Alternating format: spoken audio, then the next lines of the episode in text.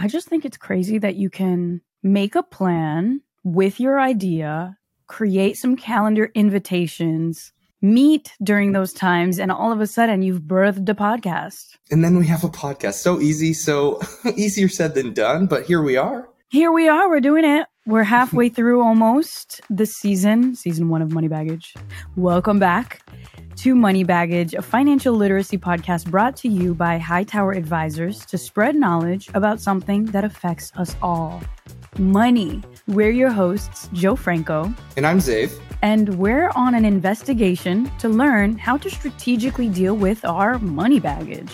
Jo, we're going to be covering everything from debt to savings to home buying. We're just trying to grow that money mindset. We're trying to help this next generation move forward with their financial independence. Knowledge is wealth, so it's time to handle all this money baggage. Today's topic is one I'm very personally interested in because it affected me. Zabe, it's affecting you. Absolutely. Still affecting me. Still something I lose sleep over every day. And it's affecting forty-three point five million Americans who have federal student loans as of twenty twenty-two. It's a huge number of people. It's cultural in the States to have student loans. It is. It's it's the most normal thing nowadays. College can be so expensive, you know, especially if you want to move out of state. If you want to go to your dream school, it's it's tough, you know? So a little refresher of who we are and what this is all about. Zave, can you give us the lay of your financial money baggage as it relates to student loans? Absolutely. So I went to college in Salt Lake City. I grew up in Las Vegas, went to college in Salt Lake City. I don't know if you knew this or not, Joe, but I actually played basketball in college. Nice. Um, so I was able to get like a partial athletic scholarship and the rest was student loans. So yeah, I have some student loans. They stress me out, but I think I have a plan ready to go when the time comes. And um, yeah, I'm taking it on head on because college was awesome. It was awesome. Can I ask you how much uh, loan debt you have? Oh, it's somewhere in the twenty thousand dollars range. Okay. That's not as bad as I expected. So you graduated from a four-year university. Yep. What was your degree again? In marketing. So your degree in marketing, a business degree with twenty thousand dollars of student loan debt. That's actually a win. It's not great, but it's not terrible. You know, I think the goal was full ride for basketball, but it didn't quite happen. But uh, here we are. And how much was the sticker price of your university? Do you remember? Like if you didn't have any scholarships, how much would it be per year? I think the athletic scholarship was something around like seventy-five percent tuition, somewhere so around there. seventy-five percent discount? That's amazing. Ball you is go. life, Joe. Ball is life. Ballin', literally like living that baller's life.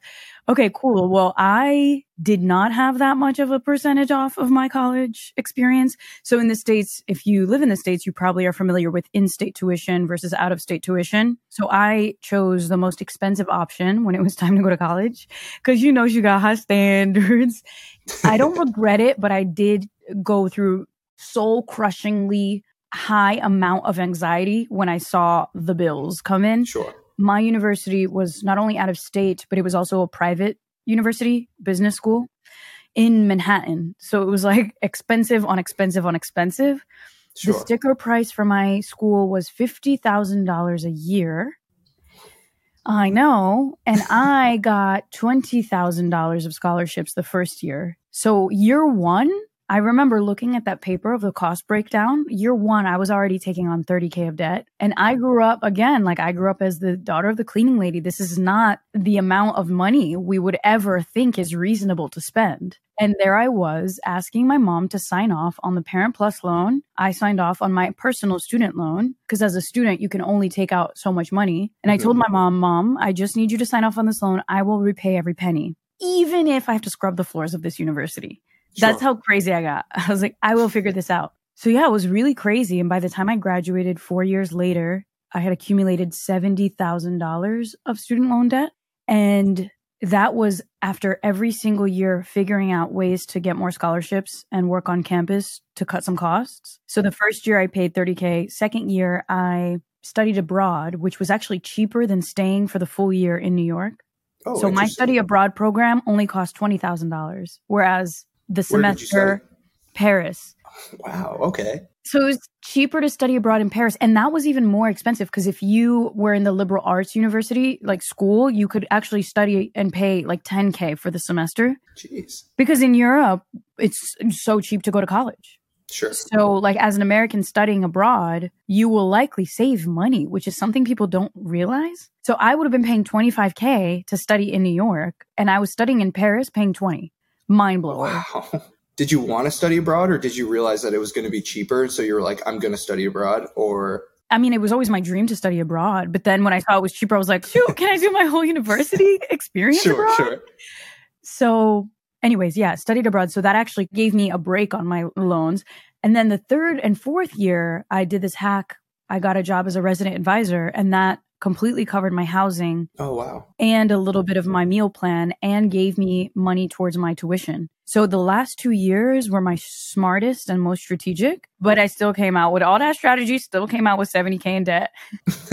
But you were able to pay it off pretty quickly compared to probably me and so much else of the country. Like, walk me through like how you did that. So crazy. So I started paying my loans freshman year. I started paying mm-hmm. my interest freshman year of college, which was something somebody told me when I was in high school. The number one tip to paying off your student loans is to start paying before you even get to college. The minute your bill, that timer starts, if you have money, put it towards your student loans because the interest, like we've mentioned with compounding, the interest grows so fast on an amount of money that high. So even though you're paying fifty K, your sticker price is fifty K, you're actually going to pay much more than fifty K if you wait until the four years of university are over to start paying. So number sure. one tip was I started paying interest right away. And anytime I would work, I would say I would put like two hundred dollars towards my loans every single month. Mm-hmm. And then when I saw the number rising, I was like, your girl's got to get some internships because I need some real world experience.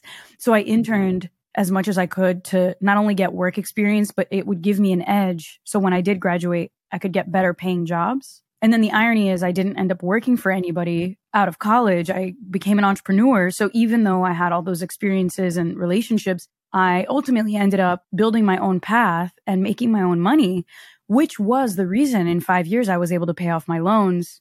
Because every time I would get a big chunk of money from brand deals or partnerships or hosting gigs, I would put painful amounts of money towards the student loans. Sure. Like sure. shoveling five K at a time in those portals, just like twenty K. If I got a twenty-five thousand dollars check, twenty thousand of that is going towards my loans. I mean, it hurts, but it probably felt so good. Was it like the best feeling ever when you were just done? Dude, I was waiting for a mariachi band to come out and celebrate. It was so right. anticlimactic. I was like, there was so much buildup because this was something that ruled my psychology. Every single penny I made, I was just thinking like, okay, this is going to chip into my loans, chip into my loans. I am not very good when it comes to owing people things. Are you? For sure. I mean, I get the logic for student loans. Like I knew it was going to happen. I knew I had to go to college. I knew I wanted to go to college, but like I'd be lying if I said I didn't lose sleep over it today, you know? I think that this is what's interesting. And this, this correlates back to this whole theme of the podcast, the money baggage. Some people have a more comfortable relationship with debt than others. For sure. For sure. That's like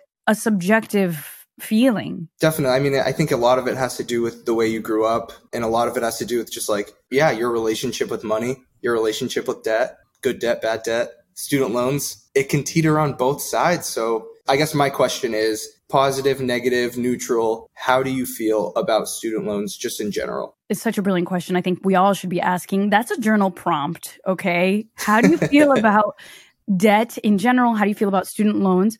My feeling on it is getting to the root of why we borrow money to begin with. We borrow money to invest. Student loans are an investment. While it's not really discussed culturally in the States, when you go to a university, you are investing in yourself. You're choosing to invest in yourself in that particular university, and you're choosing to develop your skills in your major. I think eighteen is way too young for us to be committing so financially mm-hmm. to not only university sticker price, but also to a career path, right? Because when you say, I'm studying business, your career path will then eventually be business. So I think it's way too young and unfair. I couldn't agree more. Right? Like, what is that? You're like a baby and you're supposed to say, I agree to having one hundred thousand dollars dollars of debt for this major that I'm not even sure I want to commit to. Oh my gosh. Yeah. And I think that's really when it becomes like a good versus a bad thing. Cause there are some people that, you know, they're like, I want to be a doctor. I've always wanted to be a doctor. I'm going to take out these loans because I have a plan. But there's also some people that are like, I just, you know, what's after high school, college naturally, and I have no idea what I want to do with my life. And I think I was somewhere in between the two of those. I think I had a plan of what I wanted to do, but I didn't know exactly what I wanted to do. And it's crazy because you are spending a lot of money when you're uncertain, hoping that you'll wake up and figure it out. So first and foremost, if you're feeling uncertain about your student loans and your college experience, you are not alone. I think the mistake, the root problem is this whole lack of awareness. So that's why some people take a gap year off. And I suggest that if you're thinking about not really knowing what you want, if you're uncertain about what you want to do in your life, it might be helpful for you to get some life experience, because when your loans start ticking, it's only going to grow. And it breaks my heart that so many people owe so much money for a degree that they actually don't feel aligned with. And then part two of this is a degree that will not actually financially return on their initial investment. So part two is the, the main problem when you think about money. Mm-hmm. Let's say you get a degree and you're paying one hundred thousand dollars for that degree, and that degree makes you eligible for jobs in a field where the base salary is like thirty thousand dollars. Right. That is not actually a financially sound investment. No, it's tough. It's, I mean, and that brings you to the passion versus money thing. And that's what we're here to talk about, right? Oh my this God, is a, Dave. This, is, this is a good topic, Joe. We're going to have some fun today, I think. We need like five parts on this one. But okay, let's get into some facts. Let people know they're not alone, and let's see what we can dig in. We're not alone. You know, the numbers are big, like twenty thousand on my end. You said you had seventy thousand. We have forty-three point five million Americans with student loans federally. nine point nine million of those have between twenty and forty thousand. Okay, so ten million people owe the government between twenty thousand to forty thousand dollars just at least in student loans. That's oh. a suffocatingly high amount of ten million people, Dave. Can you imagine? It's terrifying. And it and it just gets bigger and bigger each year with those interest rates and stuff like that. You know what I mean? And, you know, a million people have over two hundred thousand dollars of student loan debt. No, no. A million people. No. I don't even want to do that math to see how many, pe- how much money that is. Not two hundred thousand. So they have money. Like the, the value of a house in student loans alone. It's terrifying. It's terrifying. I mean, you sign up to do it and you're eighteen at the time, and you potentially could be paying these off when you're in your fifties. You know what I mean?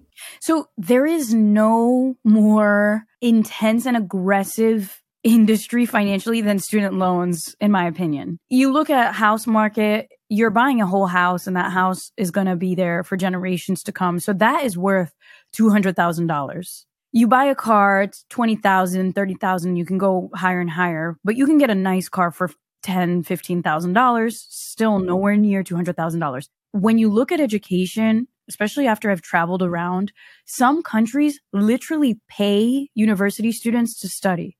Like in Greece, yeah. people will opt in to stay. There's a joke that Greeks can be like lifelong students because you get a gym membership, you get credits to travel, you get sure. like a pension to study in some cases. And then as you study the different cultures and the university costs, you see that the U S is starkly more aggressive in how expensive universities are. I mean, it's insane. I, I don't want to bag on my college. Like, I love my college, but like, I paid so much just to go there. And I feel like I get an email from them every month saying, hey, alumni should donate to our school. And I'm like, I just gave you hundreds of thousands of dollars, you know?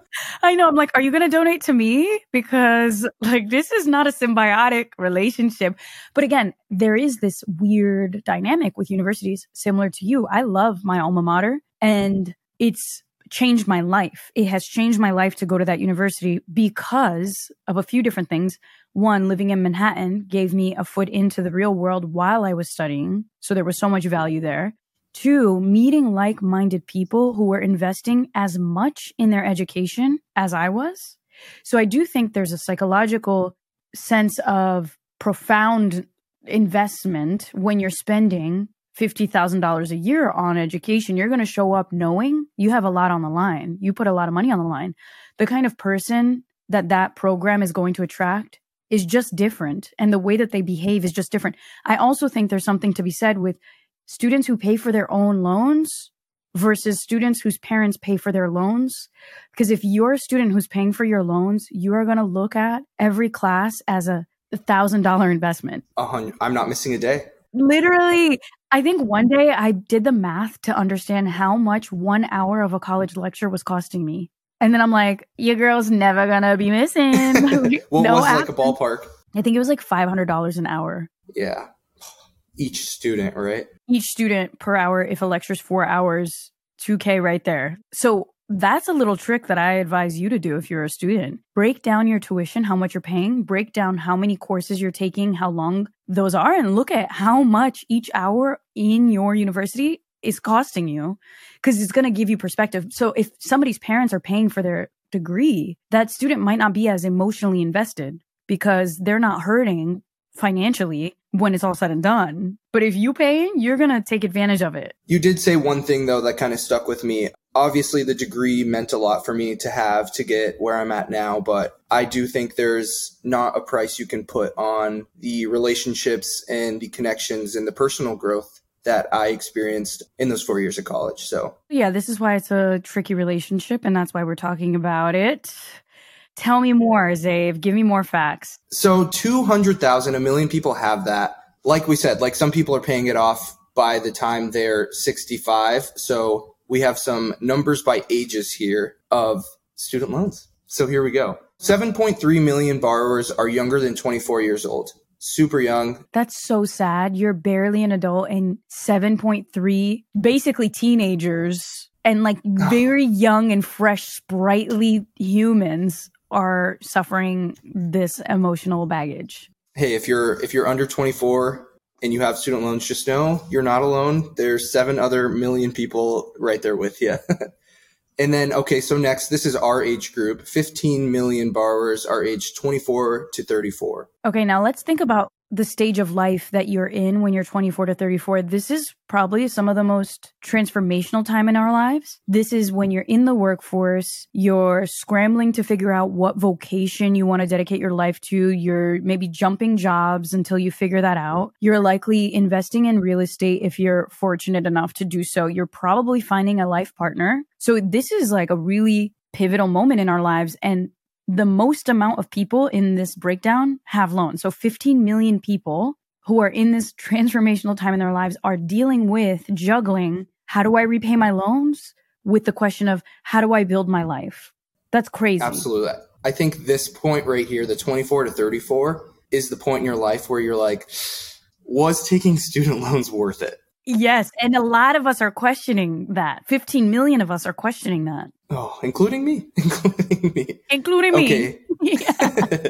So next we got fourteen point six million borrowers are aged thirty-five to forty-nine. So things are still not looking great for this age bracket because this lifetime, it's like now you're raising kids. So now essentially fifteen million people with fresh young families, mortgages, careers that they may or may not love, but hopefully love, they're dealing with student loans in addition to family costs. And then this age bracket, I also want to talk about this because I know this is our next episode. thirty-five to forty-nine is the age bracket where you begin to start taking care of your parents and the elders in your family. Oh so my goodness, I know. This is like pressure cooker on level ten right here. Definitely. And I, I'm excited to talk about that one next. Coming up next, I have some facts that are crazy that have to do with this college tuition thing that, yeah, it's crazy.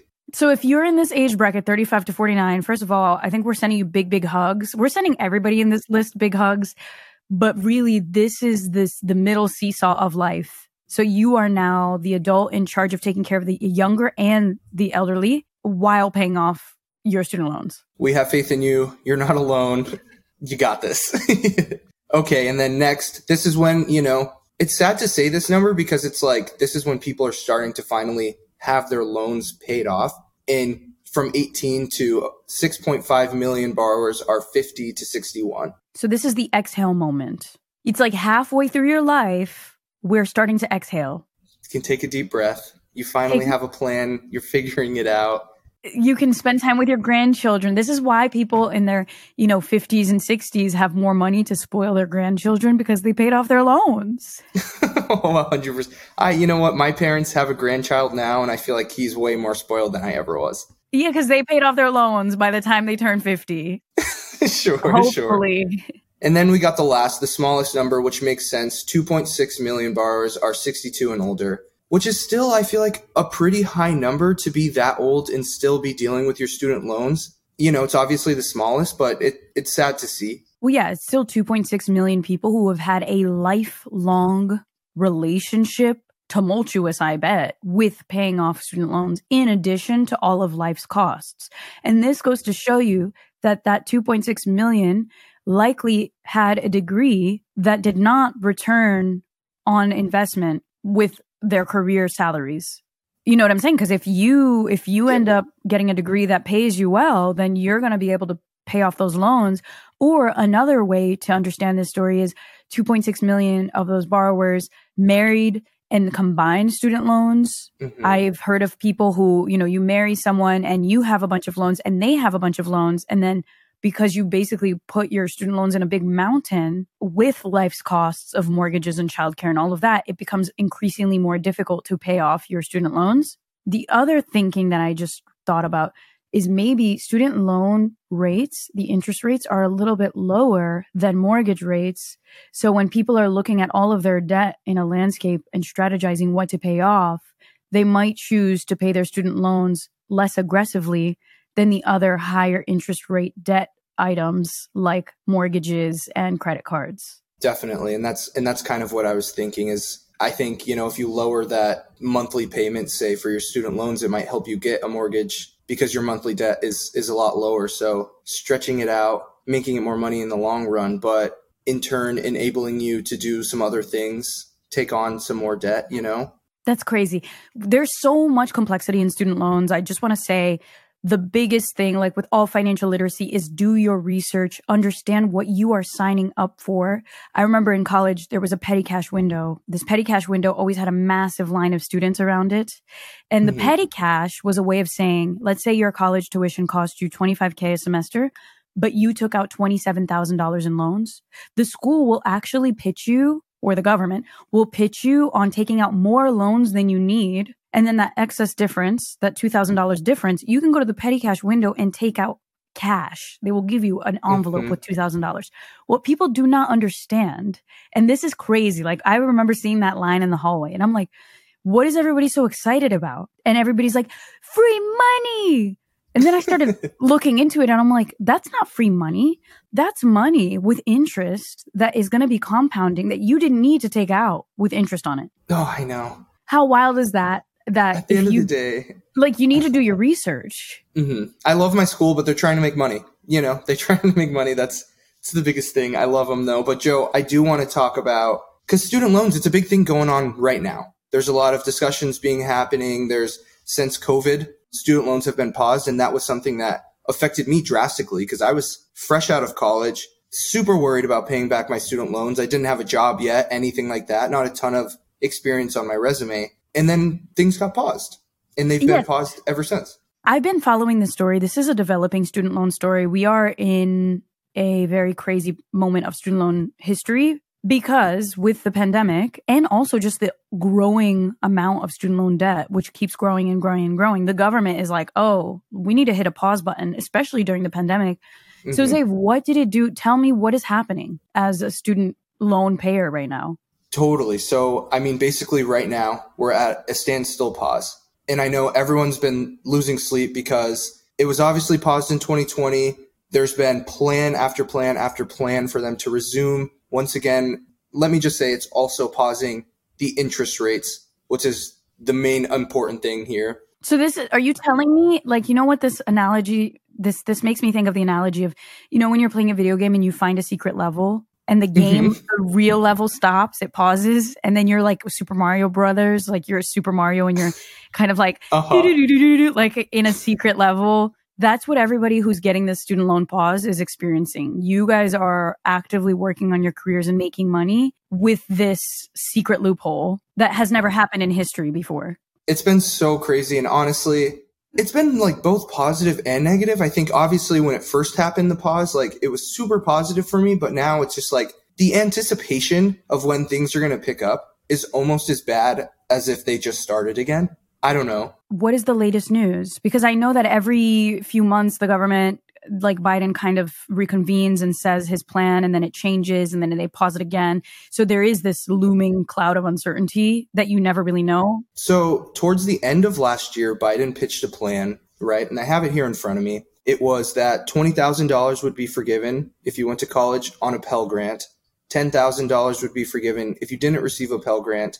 And this is kind of the biggest one here, is payment based on income. If you have undergraduate loans, you can cap the repayment at five percent of your monthly income. So if you're making less money, it'll lower your monthly payment. And for some people, including myself, it would be a drastic amount of money forgiven. And for some people, it'd be all of your student loans wiped. So let's just talk about Pell Grants for a second as well. I got Pell Grants. Pell Grants are awarded to people who show significant financial need and have not earned a bachelor's, graduate, or professional degree yet. So the government will look at your financial situation, and if you have this specific financial need, like this household income that's really low, you'll get a Pell Grant. This is money that is free. And that means that you're more able to go to college. The twenty thousand dollars that I received that first year was a Pell Grant. Most of that was a Pell Grant, I'm pretty sure. So this Biden proposition would award twenty thousand dollars, the highest amount of forgiveness, to the people with the lowest income or the most challenging financial circumstances. But still, if you didn't receive a Pell Grant, which means that you come from a little bit higher financial stability, you're still getting ten K off of your loans. And then the five percent of your income rule, I think, is brilliant, because that means that you're doing your best, you're getting a job, you're getting a salary, and no more than five percent of your salary should be going towards your student loans, which gives you a chance to exhale as you build your career. But this law has not been enacted.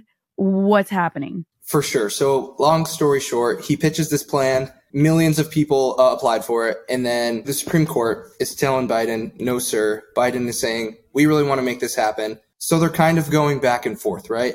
There's going to be a decision made sometime soon, hopefully. I'm not so sure when the next reconvening is of the conversations. I know they've been ongoing since the year started. And basically, once the decision is made, payments are going to restart sixty days after that.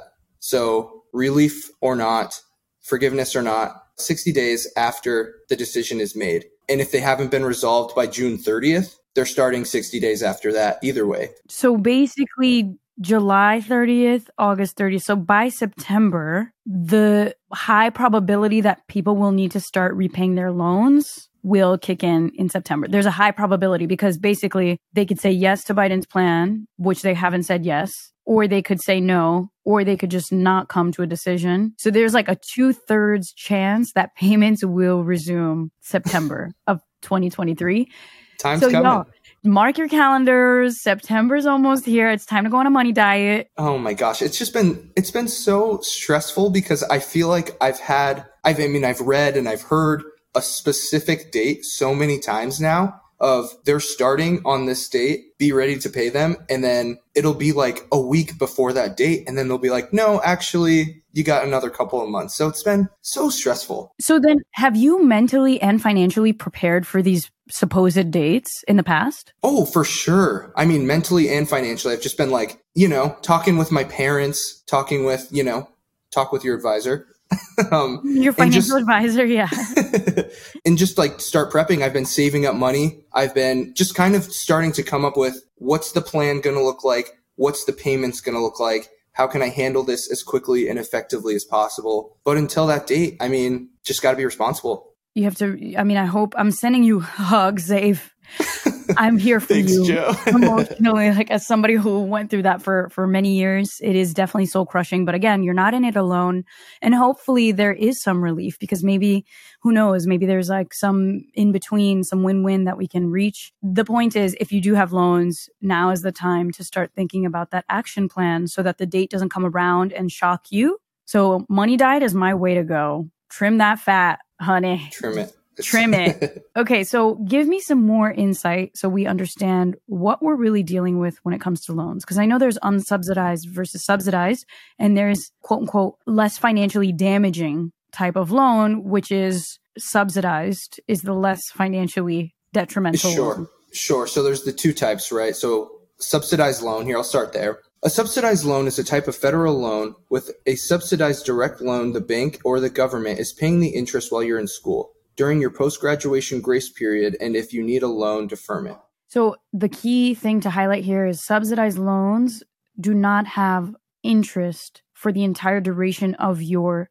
university experience, which is huge because that interest, that compounds, will not create a bigger mountain of debt. The number's the number until you're able, probably in a better situation, to start paying them back. Yeah, yeah. Also, the grace period, I want to highlight, look up your grace period. I think it's six months after you graduate, but I was like truly living my best life during that grace period, as in able to breathe. But I had a calendar alert the six months after I graduated, like, okay, I will need to start paying. And I remember always applying for income-based repayment and deferment sometimes, because I was like in my entrepreneurial journey in the middle of the hardest time for me financially. It was crazy. I think about what I did. It was crazy. Like, I was a crazy twenty-two-year-old for moving to another state across the country to start a YouTube channel with seventy thousand dollars of student loan debt. Like, that oh, is crazy. Nuts. Don't forget about the sleeping on the couch days and all that, right? Sleeping on the couch, eating crunchy peanut butter because I couldn't afford anything else. And then like five years later, that was an investment in myself and in my ideas that allowed me ultimately to pay it back. But like, it was ugly before it got pretty. Jo, you're inspiring.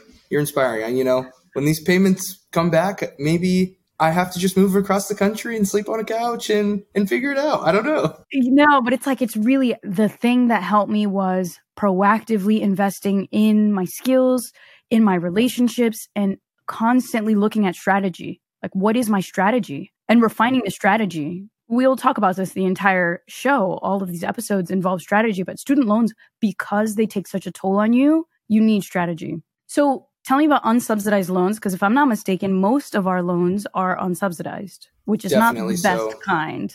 Not great. A lot more common. Here they are. Another type of federal loan is an unsubsidized loan. With a federal unsubsidized loan, you are responsible for the interest from the moment the loan money is dispersed into your account. There is no help on the interest. You're responsible for the whole amount. So daunting. Then there's the third type of loan, which is a private student loan, which is mm-hmm. usually even more intense when it comes to interest. So the best kind is subsidized, then comes unsubsidized, then comes private.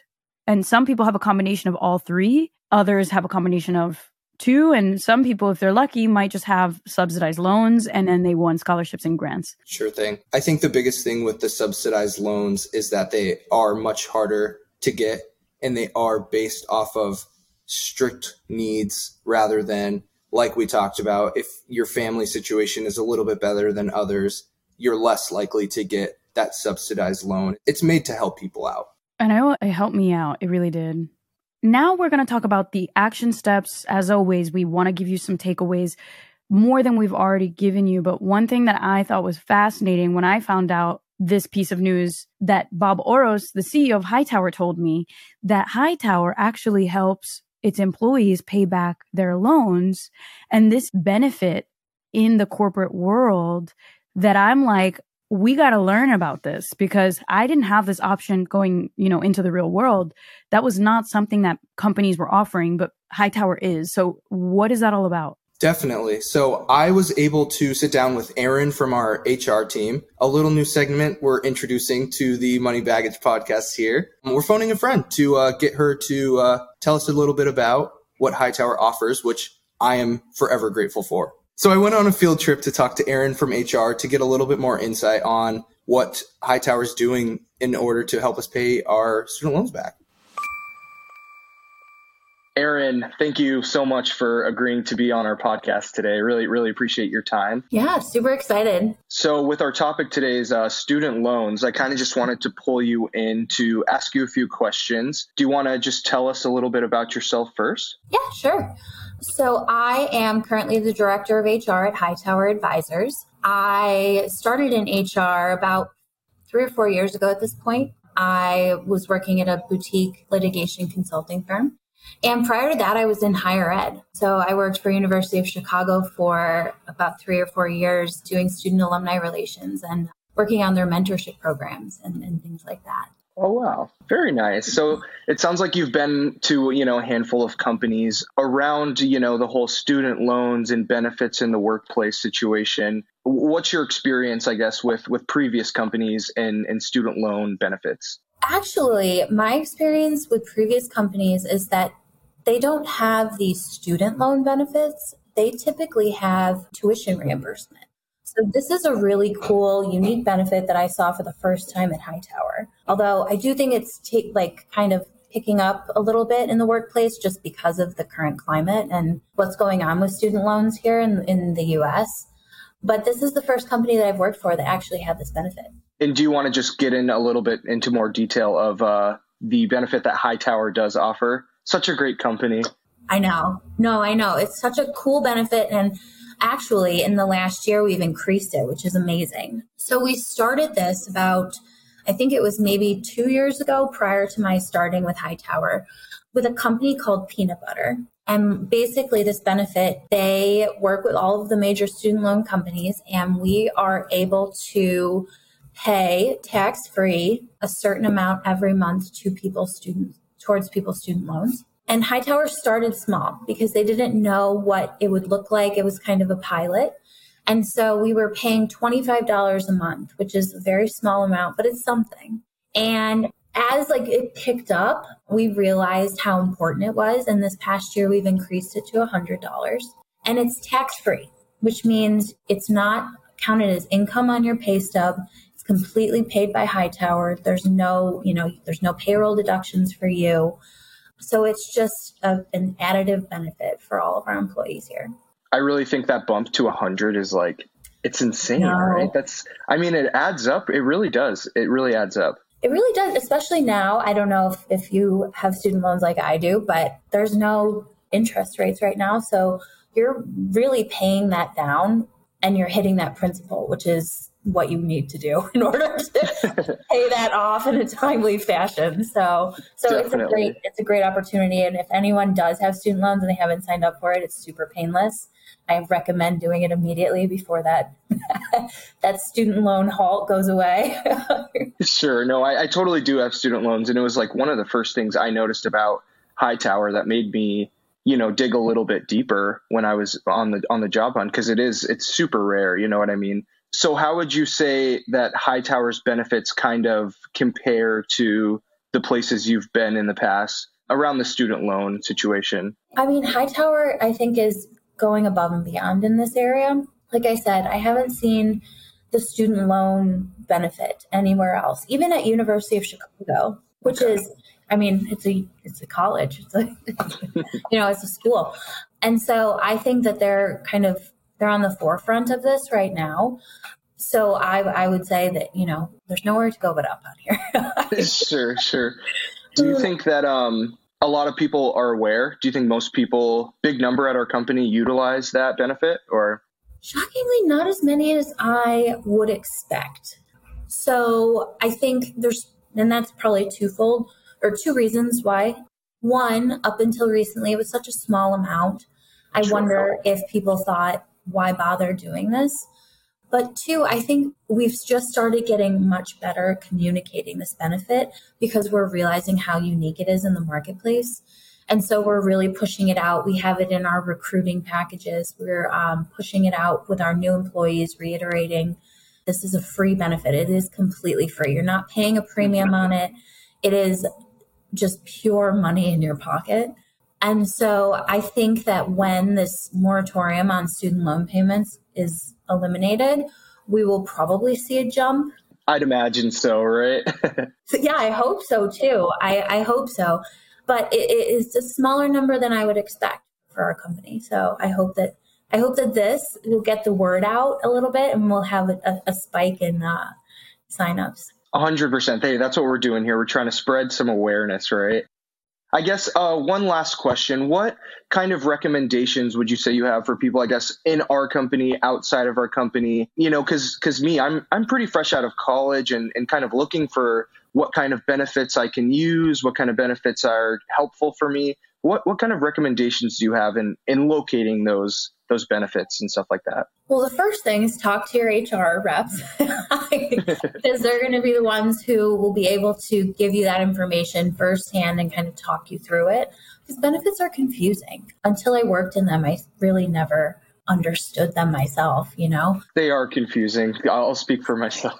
The first time signing up for insurance, I had no idea what I was doing or why I needed it. Sure. I'm one of my parents for so long. So talk to your H R rep. I also think there's most companies and corporations have an E A P.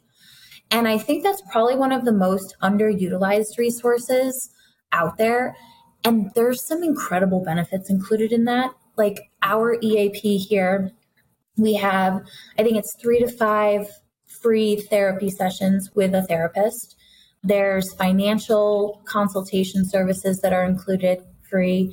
There are legal services that can be included in that too. When I was at University of Chicago, there was a legal service there for seven dollars a month. You would pay to have an attorney on retainer and they would fight and argue for you if anything came up. So like if you were having an issue with your lease and a landlord, they would sit there and create legal arguments and fight for you for seven dollars. Wow. Like these kinds of benefits exist and I don't think anyone's aware of them. And so really digging into your E A P and calling the numbers that are listed and mm-hmm. trying to get an understanding of what, what is included.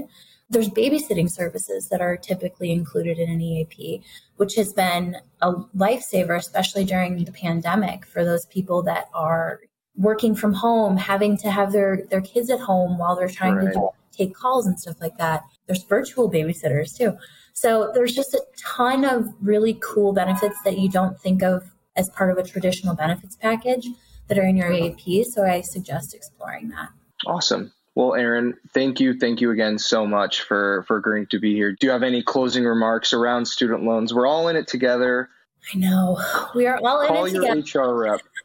Just call. call your H R rep, and everyone keep your fingers crossed with this Supreme Court ruling. You get a little bit like eliminated. Yeah. Gosh, I know. I've been like living in purgatory for the past, you know, so many months, just waiting to hear what the deal is. Just, I just wish they would rip the Band-Aid off, you know? I know. I know. But I think I'm hopeful, and you know, regardless of the outcome, Hightower has these student loan benefits. So sign up if you haven't already and just kind of keep digging in and, and looking at the resources that your H R teams have, because there's probably more that you haven't even explored yet when it comes to like financial planning, financial advisement, stuff like that. Totally. Thank you again, Erin. Really appreciate your time. So Zave, let me get this straight. You work, you get a salary, you like what you do, you get to host this cool podcast with me, and your loans are actually getting paid in addition to everything else. Helping me out with this. I'm so grateful. And it's surprisingly, a lot less companies do it than you would think, you know? Well, it's new. When Bob told me, he was like, Joe, you know, we're innovative. Bob Oros is the coolest dude, by the way, like the C E O of Hightower. Shout out to Bob. Shout out to Bob. He calls me Jojo. I call him Bobo. Like eventually I'll have him on this podcast too. So how many companies around the States are doing it? Of course, Hightower is doing it, but who else? Totally. So uh, here's a number for you. seventeen percent of employers with five hundred or more employees offer some sort of student loan repayment assistance. That's a really sad number for me, just because if you have five hundred or more employees, you're probably a pretty big, well-respected company. I don't want to say it for everyone, but like, you know, you're bigger than other companies. Maybe it's something you should look into. And only seventeen percent seems pretty low to me. It does seem low, especially when you think about the mental toll that having student loans creates in your teams. I think if corporations start realizing that their the mental well-being of their teams affects productivity, they will actually see this benefit as something that helps their teams perform better. Because I know the weight oh, of yeah. waking up in the morning and working, and then you get your paycheck and half of that paycheck goes to your student loans. Like that's not a good feeling. So if I you know, totally agree. Right? Like if you know you're working, you're growing your career, you're getting your salary, and in good faith, this company is helping you with this massive amount of emotional baggage by way of your money baggage. That's the company that you're going to be loyal to. Totally. I think it also will help a lot with like talent retention. If there's a company that I'm working for that's helping me pay off my loans in the long run, and I like what I do, and they're helping me also put into my retirement, why would I leave?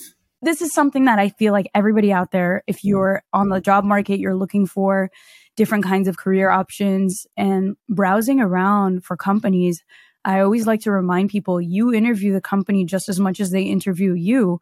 And if you're coming to that job with student loans, search for that benefit. Does that company offer any kind of assistance? You know, if I were in the shoe of the person who came out of college with debt, I would only be searching for companies that had like those seventeen percent of the companies. That would be my only target of where I applied. one hundred percent. That's crazy. Did you know about this Hightower benefit, or did you just realize this while we did this episode? Okay, no, I did. I, I, I didn't before I started working here, but I did on like my onboarding, because they're, they're super open. Hightower is super open with their um, benefits and what they offer. And I was like, oh, wow, that's amazing. I had no idea. Pleasant surprise. Yeah. I mean, I figured, I didn't even know like it existed in the workforce. And I found out and I was like, wow, that makes me want to work here even more. And here we are. Heck yeah. And, you know, it's one small tool as this developing student loan epidemic evolves, that companies and hopefully the government will create relief plans to help. Because if you look at the global stage, the U S is doing something that is not exactly working, and it trickles into all other aspects of life. We cannot live fulfilling lives if we're waking up with mountains of debt and emotional stress. Like, that's just not the way to live. Definitely. So we're in it together. Start doing your research, because the time is coming. Should we uh, get into some questions? Well, let's take a few questions. Yeah. And then wrap it on home. So I think this one's a good one for... for you to give your kind of two cents on, Joe, of any tips on traveling while still paying your loans and saving. Correct me if I'm wrong. You did a fair share of traveling fresh out of college. Yes, I was traveling during college and fresh out of college. And my biggest tip, it depends on your lifestyle. It depends on your who you have as a responsibility. This is a case-by-case basis. But what I did was I aligned travel in as many different aspects of my life as possible. For instance, when I could not travel, I worked in a hostel because I wanted to be in an environment to experience travel. Even though I had to be in New York, I was in New York for college working at this hostel. And through that, I actually met other travelers who opened my mind to other travel jobs. So I met this woman there who was a travel scout for a management company that booked corporate travel. From that tip, I Googled uh, corporate travel agencies, and I applied for this job at huge corporate travel agency. And that also got me into this travel world while getting paid. The other thing was I did a lot of work exchange. So I would find different hostels and offer them what I could offer at the time, which was, hey, I'll write a blog featuring your hostel in exchange for a free stay, or I'll create a video for you to promote your school in exchange for the trip.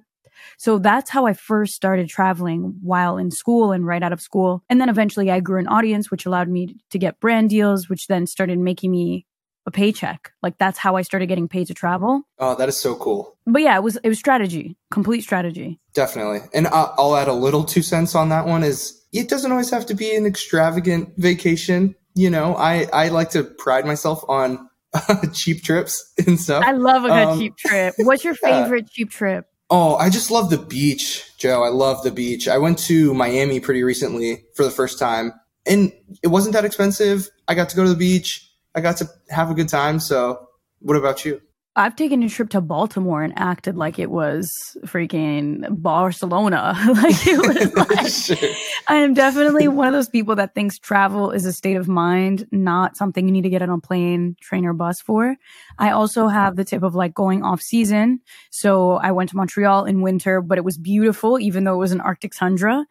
And taking these micro trips, these mini vacations, saying today I'm going to explore my own town like I am traveling. And that really does change your mood. So I'm all for that travel state of mind. If you cannot travel because of financial reasons, you can still simulate the experience of traveling.